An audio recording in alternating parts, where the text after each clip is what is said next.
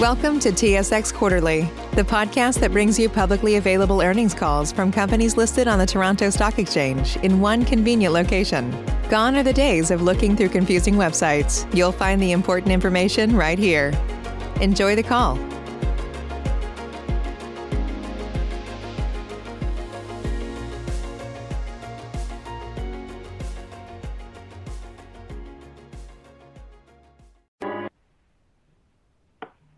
Good afternoon, and welcome to the BlackBerry third quarter fiscal year 2022 results conference call. My name is Charlie, and I will be your conference moderator for today's call.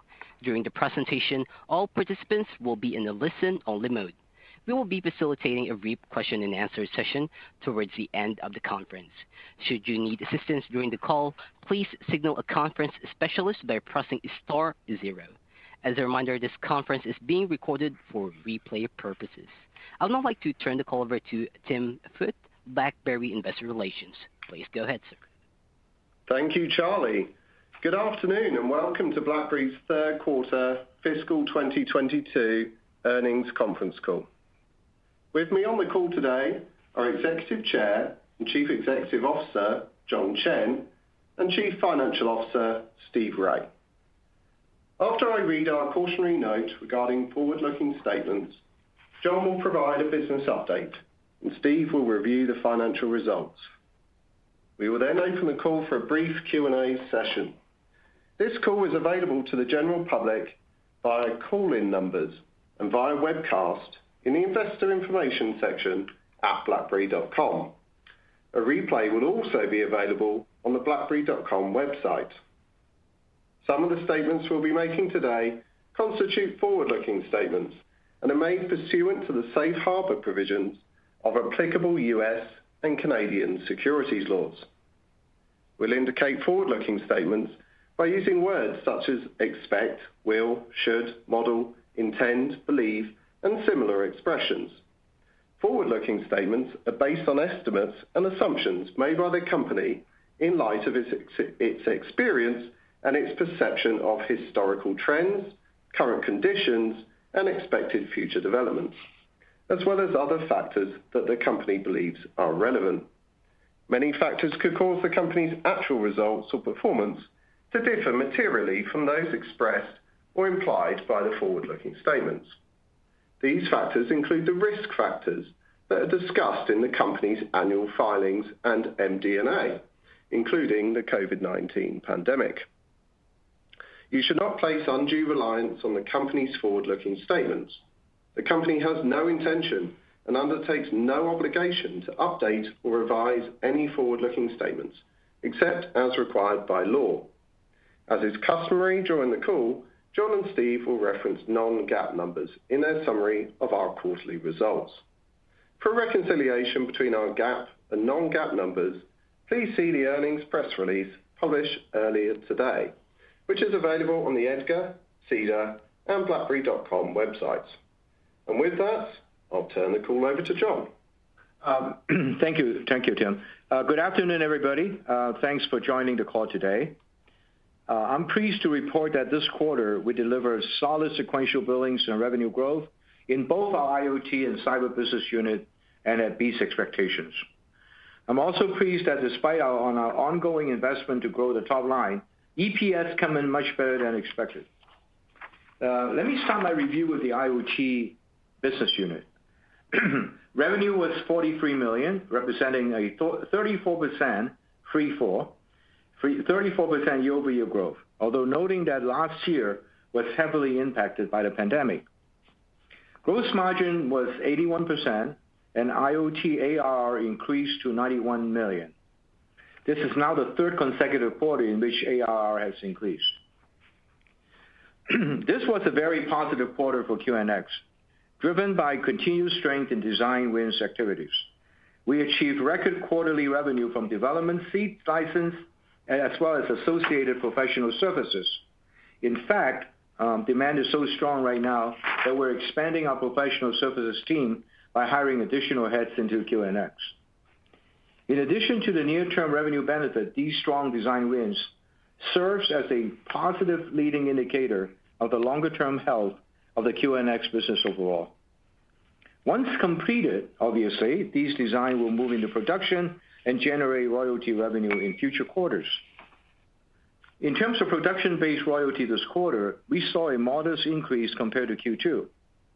While we expect the auto industry supply chain issues to remain a meaningful headwind to vehicle production volumes through the end of this fiscal year and as well into 2022, we see the impact on QNX gradually lessening, including an improvement in Q4 versus Q3. I will now provide additional colors around the design wins in the quarter. The continuous strength we are experiencing is further evidence of our leadership position in auto. We are certainly not taking this position for granted and continue to invest in all aspects of the business. In the quarter, we have a major win with BMW. BMW entered a multi-year agreement with us to develop new Level 2 and 2+ autonomous drive system on QNX for makes and models across the entire BMW Group. Autonomous drive is the clearest example of safety-critical software application in a car, which, as you know, is the most defensible attributes of QNX.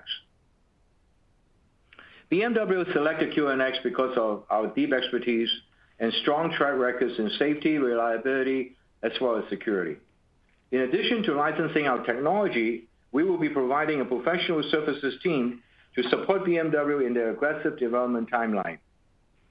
Other auto wins include a major new design for our acoustic middleware, one of our higher ASP products. We also had a number of ADAS, advanced driver assist, sorry, ADAS, gateway, and digital cockpit design wins with leading OEM and Tier 1. In Q3, we have a total of 11 new auto design wins and 13 wins in the general embedded market. GEM, the general embedded market, wins included a number of medical applications, such as an infectious disease diagnostic platform, as well as a next-generation robotic surgical arm. We also have wins in industrial application as well as aviation, including an engine simulator with a leading aerospace company. With any luck, we'll also be able to share details of further significant auto design wins with you all at the CES in January. Uh, a word on product development. During the quarter, Google, Qualcomm, and BlackBerry, three of the leaders in the autonomous digital cockpit, announced a collaboration to build a chipset that allows BlackBerry's hypervisor to seamlessly integrate with Android Automotive. We are already seeing the results, securing the first design wins for this technology with a major European OEM in the quarter. Previously, to develop a digital cockpit with an Android Automotive infotainment system running alongside safety-critical application on a single chip will require hundreds of hours of expert developer time for building custom integrations. This collaboration takes care of this for the customers, saving them both cost and time to market, as well as delivering a higher quality product. The auto industry continues to move towards consolidation, particularly consolidating digital cockpits. With this Uh, position, QNX is even strong, will be even more strong in that space given the safety requirements. This provides the potential to win additional designs that will include both our hypervisor and our RTOS, our QNX operating system. Turning to the Q4 outlook for the IoT business. The strength we have seen in design activities is expected to continue into Q4, and we anticipate a slight easing in supply chain headwinds. As a result, our outlook is for further sequential revenue growth and for Q4 revenue to be in the range of $50 million-$55 million, returning to the pre-pandemic run rate. We feel very good about the IoT business right now, but investors should keep in mind that the auto industry production headwinds. I will now um, provide a brief update on IVY. Uh, we released the early access version of IVY in October, as we have previously targeted. This version has been released to a small number of ecosystem partners and will form the basis of our product demonstration at CES in January.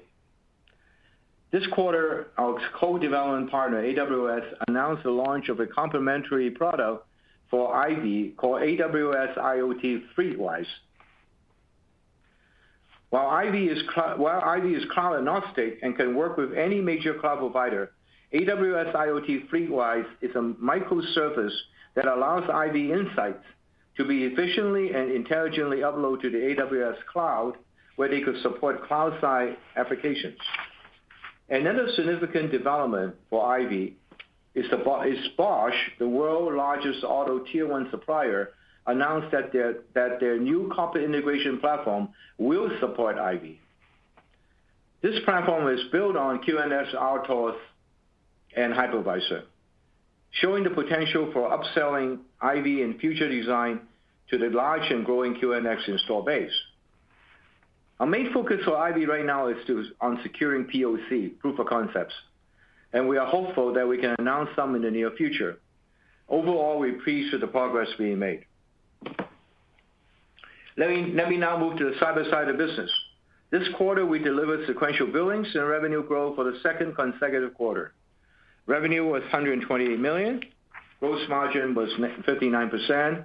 ARR was $358 million. Dollar-based net retention was 95%.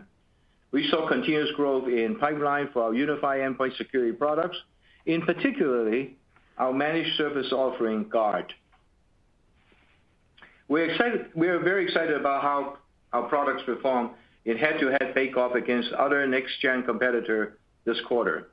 When we get to a POC, our technology performs well, as illustrated by competitive wins against CrowdStrike and SentinelOne, as well as other older signature-based players like Microsoft, McAfee, and Symantec.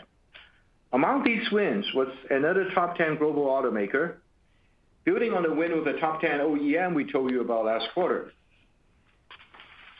Other notable competitive wins include an international banking group, a leading European financial services firm, and a global marketing agency. In addition to success with larger companies, we're seeing a lot of interest from small and medium-sized business too, and this will continue to be an area of focus for us as the market opportunity is large.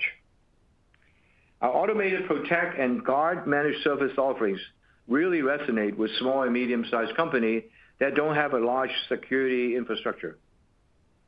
POC often involve customer performing vigorous testing of our product against the competitor's one, and the success we are having in illustrating our competitive advantage. Uh, let me highlight a few of those key ones. The first is our focus on prevention, with customer testing demonstrating that we stop threats pre-execution. This contrasts to the EDR approach that aims to remediate threats after the fact. The second is artificial intelligence.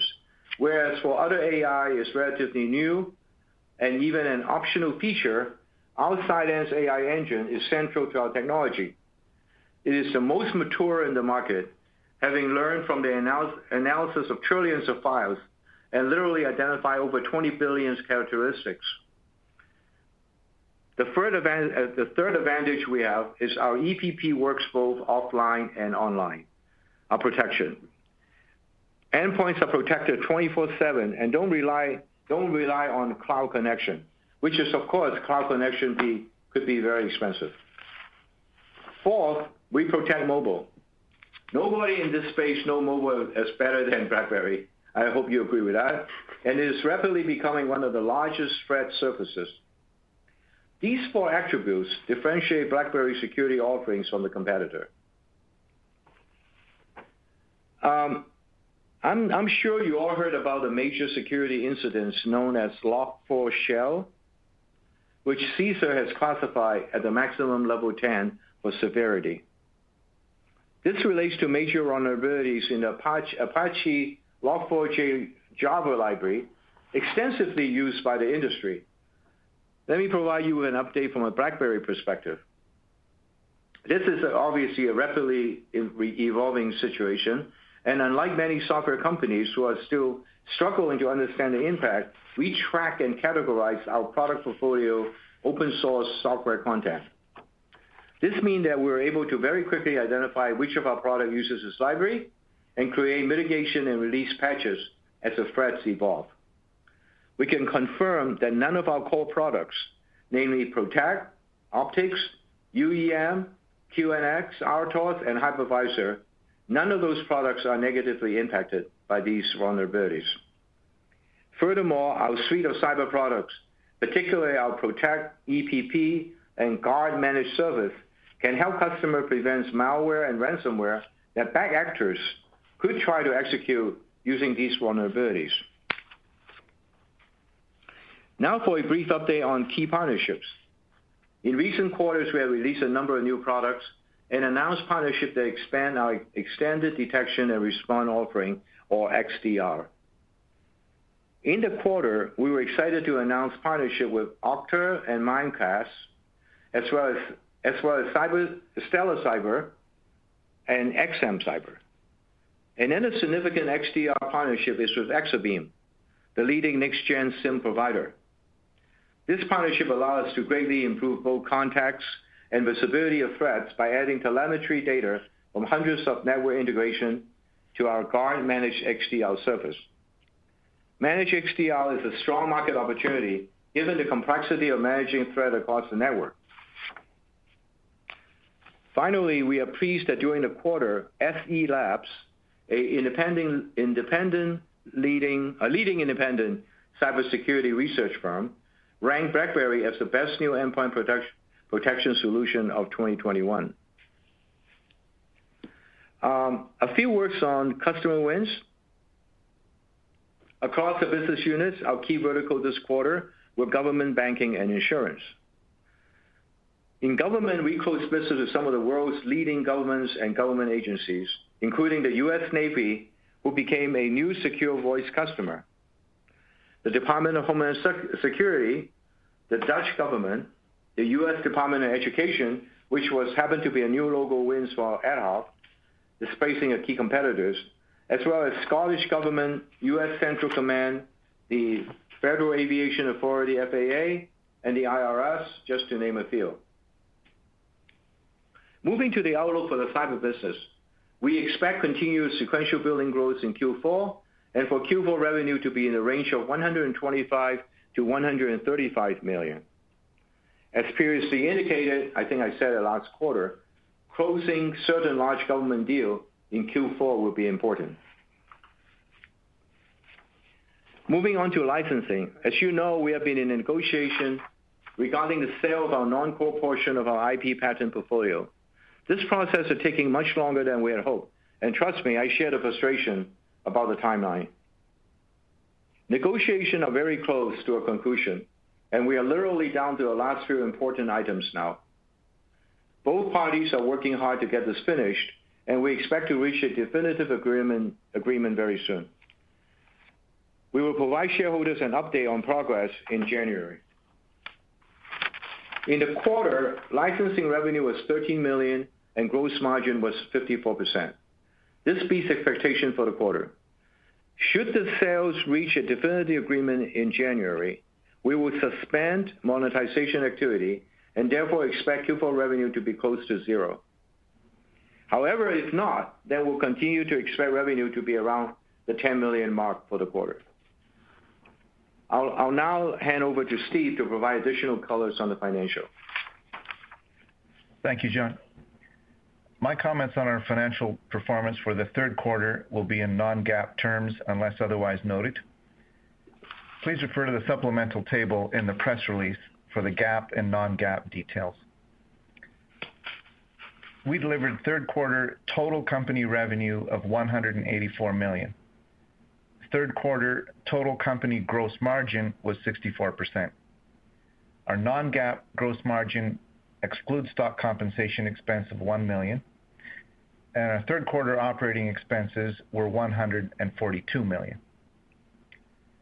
Our non-GAAP operating expenses exclude 29 million in amortization of acquired intangibles, 5 million in stock compensation expense, and a 110 million fair value gain on the convertible debentures. Given our ongoing investment towards driving top-line growth in our core IoT and cyber businesses, The third quarter non-GAAP operating loss was 24 million, and the third quarter non-GAAP net loss was 1 million. We recorded a non-operating gain of 25 million as a result of gains realized in two legacy venture investment funds that make up the majority of the long-term investment balance on our balance sheet. Related to this gain, these underlying the investments underlying these funds you know represent a passive interest we had, which were sold, and we received a distribution cash distribution of approximately 35 million during the quarter. Non-GAAP earnings per share was break-even in the quarter. Our adjusted EBITDA was negative $8 million this quarter, excluding the non-GAAP adjustments previously mentioned. I will now provide a breakdown of our revenue in the quarter. Cybersecurity revenue was 128 million, and IoT revenue was 43 million. Software product revenue remained in the range of 80%-85% of the total, with professional services comprising the balance. The recurring portion of software product revenue remained at approximately 80%. Licensing and other revenue was 13 million, given the limitations to our monetization activities uh, due to the potential IP portfolio sale. Now moving to our balance sheet and cash flow performance. Total cash, cash equivalents, and investments were 772 million as at November 30th, 2021, remaining consistent during the quarter. Our net cash position remained at 407 million. Again, given our investment in our core software businesses, third quarter free cash flow was negative $21 million. Uh, cash used by operations was $19 million, and capital expenditures were 2 million. That concludes my comments, and I'll now turn it back to John. Thanks, Steve. Uh, before I move to the Q&A, um, let me summarize the key points for the quarter. We're pleased with how our new organization structure is executing right now. We saw strength in design activities for our QNX business, achieving a record quarter for design-related revenue, and it looks like it will continue. Macro supply chain headwinds are still impacting vehicle production, but we see an improvement picture heading into Q4. We made good progress with IVY, including releasing the early access version of the product. On the cyber side, we again see sequential growth in billings and revenue, including more head-to-head wins against our key competitors. The ongoing Log4Shell incident is a great example of the huge cyber market opportunity and also showcase our capabilities. While others are struggling to identify the impact on their products from open source code, we are responding rapidly and effectively. Overall, BlackBerry delivered solid progress, We've delivered solid progress, beating both revenue and earnings expectations for the quarter. So Charlie, um, please uh, start the process of Q&A. Sure. No problem, sir. And we will now begin the question-and-answer session. To ask a question, you may press star one on your telephone keypad. If you're using a speakerphone, please make sure your line is unmuted. Again, press star one to ask a question. We'll pause for just a moment to allow everyone an opportunity to signal for a question. And we request that you limit yourself to one question and one follow-up. BetMGM has an unreal deal for sports fans in Virginia. Turn $5 into $150 instantly when you place your first wager at BetMGM. Simply download the BetMGM app and sign up using code Champion150. Then place a $5 wager on any sport. You'll receive $150 in bonus bets, regardless of your wager's outcome. And if you think the fun stops there, the King of Sportsbooks has plenty of surprises in store. Check out daily promotions, same-game parlays, live bets, and so much more. Download the app in Virginia today and get $150 in bonus bets instantly from your first wager, only at BetMGM. BetMGM and GameSense remind you to play responsibly. See BetMGM.com for terms. 21 plus only, Virginia only. New customer offer, subject to eligibility requirements. Rewards are non-withdrawable bonus bets that expire in seven days. Please gamble responsibly. Gambling problem? Call 1-800-GAMBLER. Promotional offer not available in Washington, D.C. Our first question from today will be from Daniel Chen with TD Securities. Please go ahead. Hi, Dan. Hi, guys. Hi, John. Hi. Um, can you provide any color on their cybersecurity ARR? It looks like it declined to 358 million from 364 quarter-over-quarter. Just wondering if there's any churn and which products uh, may have been affected and um, maybe if any products are showing outsized strength. Yeah. We have a um, positive surprise uh, with a higher revenue came in more than we expected from from uh, our Secusmart product. Um, so that that has that is principally drove the numbers that you saw. Okay. And then, um, the guidance that you provided for next quarter, uh, what are the puts and takes uh, in that guidance? Thank you. Um, yeah. So, uh, let me just break it into two pieces. You know, IoT versus cyber. In the IoT side, you know, touch wood, I think we're all feeling pretty good about it. Uh, you're gonna go. As I said, we're gonna get back to pre-pandemic level. Um, design wins are good. Uh, that brings, uh, we have a good pipeline for professional a backlog of professional services to help the customers to deploy our technology as well as the developer seat. Um, and as I said earlier, the royalty we expect to uptick a little bit from Q3. So that kind of compose the math for the guidance between $50 million-$55 million. Um, feel okay about that. Uh, know, don't want to jinx it, but it looks okay. Uh, on the cyber side, um, it relies on a number of deals uh, that are quite big from the government side, from a revenue perspective, because of the fact that we expect these to close a little later in the quarter. So the revenue contribution will not be as big um, as is obviously in the beginning of the quarter, but the buildings will look fine. Thanks, John. Happy holidays. Sure, sure, Dan. Your next question comes from the line of Trip Chowdhry with Global Equities Research. Please go ahead. Oh, hi. Hello. Thank you. Uh, very good execution uh, on the quarter. Few things I would be interested is related to IVY platform. Um, you had the early access program almost now for two months. Any specific uh, data points you would like to share maybe in terms of downloads, applications or partners? Any reaction?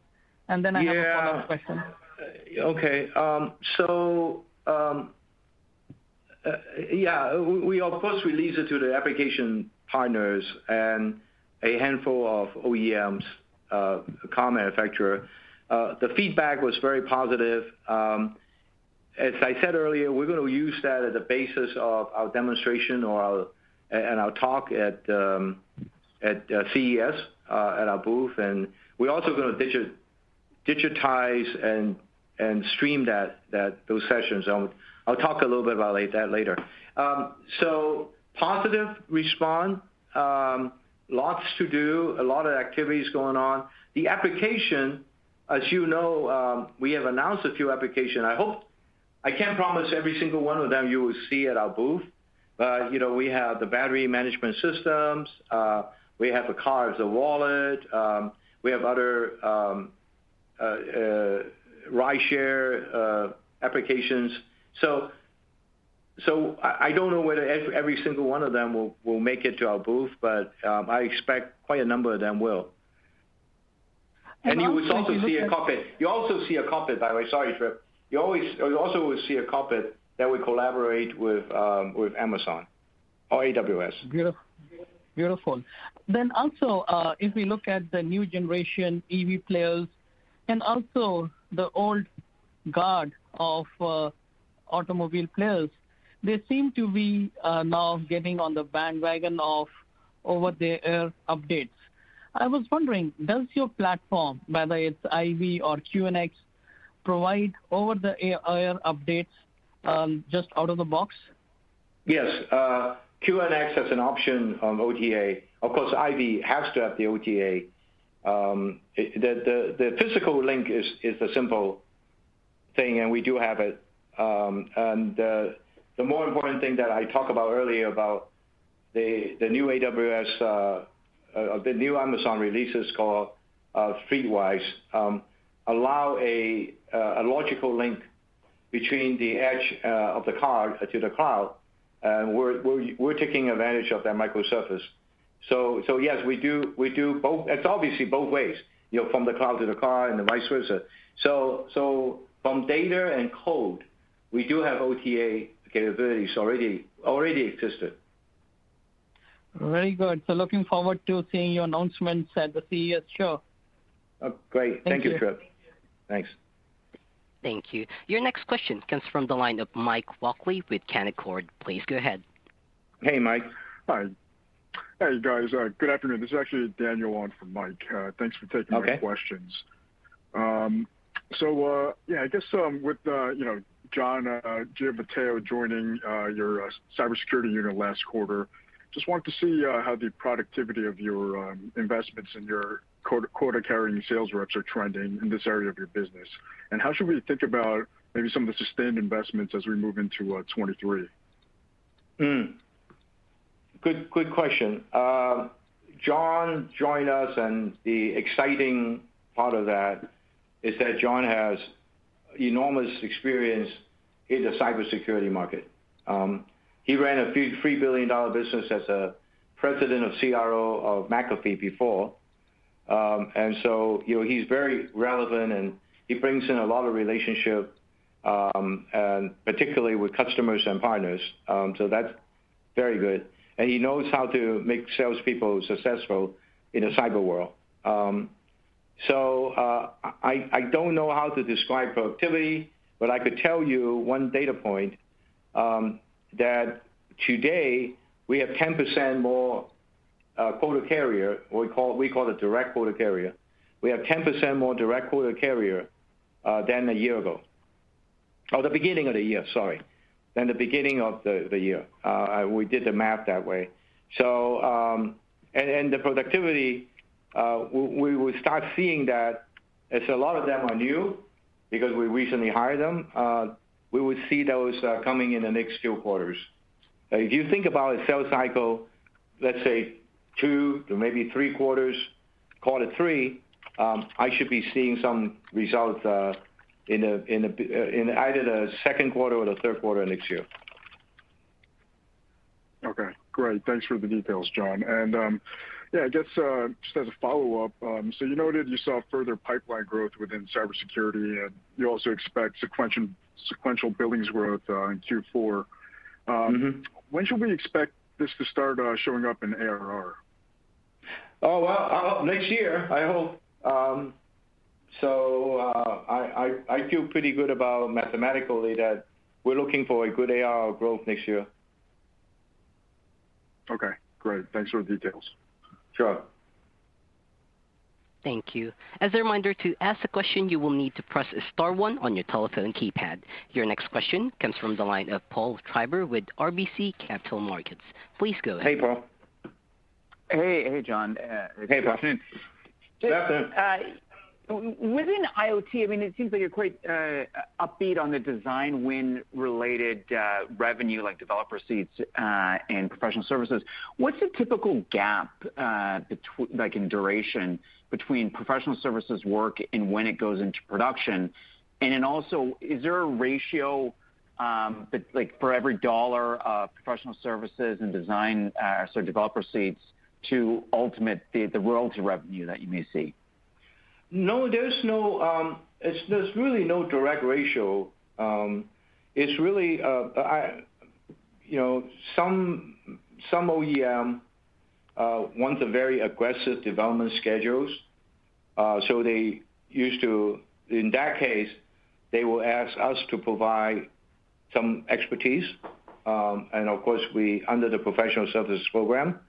Uh, and then they will typically buy a higher number of developer seats, uh, because they want to put more engineers on it in parallel. Some wants to do it a little bit more sequentially. Uh, I would tell you that if you ask our folks, um, that we're seeing the former, the people are more aggressive with time timeline than not because whether you're an autonomous vehicle design or whether you're in electric vehicle design or the combination of both, uh, competition is heating up in the auto industry, as you all know. So time to market is important to them, unlike the kind of the old rule of thumb that a new model come out in the last 10 years. Uh, and, you know, it usually takes five to seven years uh, to get the new model out from conception to production. You know, I think those are very much collapsed, Uh, partly because by, you know, players like Tesla of the world and a lot of the Chinese players, their development cycle and sales cycle are a lot shorter of the manufacturing cycle. So there isn't really a, you know, you buy more developer seat, and therefore you have a long, bigger production uh, royalty. I don't think there's a real um, uh, cause and effect there, um, or relationship there. Now, typically, as I said, we see a developer win, and then a developer seat licenses as well as uh, a professional service. Usually, you add about three years down, you start seeing production. Um, nowadays, I have seen numbers that are a little bit, or plans, I shouldn't say numbers. Plans are a little bit more aggressive than that. But a typical cycle would be three to five years from win to seeing the royalty start flowing. And once the royalty start flowing, usually lasts in excess of seven years. Okay, thank you. That's helpful. Just one follow-up question. Um, sales and marketing, you know, I was under the impression that you're planning to ramp it up, you know, more significantly, um, you know, and it's been, uh, you know, flat this past quarter. How should we think about sales and marketing spending from here? Yeah. Sales and marketing will definitely ramp up. Uh, uh, uh, I could tell you, John Giamatteo on cyber side, um, we don't do as much of marketing in QNX or IoT, um, because, you know, especially in the auto space and some of the GEM vertical, we we are already a reasonably known known name and known entity, so we don't we don't need to do as much. On cyber, as you know, we need to do quite a bit. Um, so, uh, and John is very John G is very focused on it. So we, um, you know, you will see that going up and going up quite a bit, um, in fact. Okay. Thank you for taking my questions. Sure. And we have no further question at this time. I would like to turn the call back over to John Chen, Executive Chair and CEO of BlackBerry, for closing remarks. Thank you, Charlie. Uh, okay, thank you, everybody. And uh, as we mentioned, we're participating at CES in Las Vegas in January. The focus will be on IoT business and how it address the benefit from the key trend in edge computing. No doubt, a key highlight will be the demonstration of our IVY technology, including the illustrating how IVY use edge computing to create insight for sensor data, both hardware and software-defined sensor. We will be hosting a hybrid in-person and live stream demonstration of the IVY technology, followed by an investor Q&A session with Mattias Eriksson, the President of the BlackBerry IoT Group, at 8:00 A.M. Pacific on Thursday, January the sixth. We'll be releasing more details about this shortly. Um, I'd like to wrap up by wishing all of you, thank you for joining us, and uh, wishing all of you and investors and everyone on the call here, a happy holidays and a safe and successful new year. Thank you very much. And this concludes today's conference call. Thank you for your participation. You may now disconnect.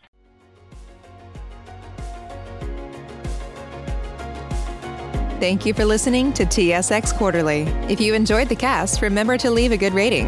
And remember, for any additional inquiries, please consult the company's investor relations section on their website. See you next time.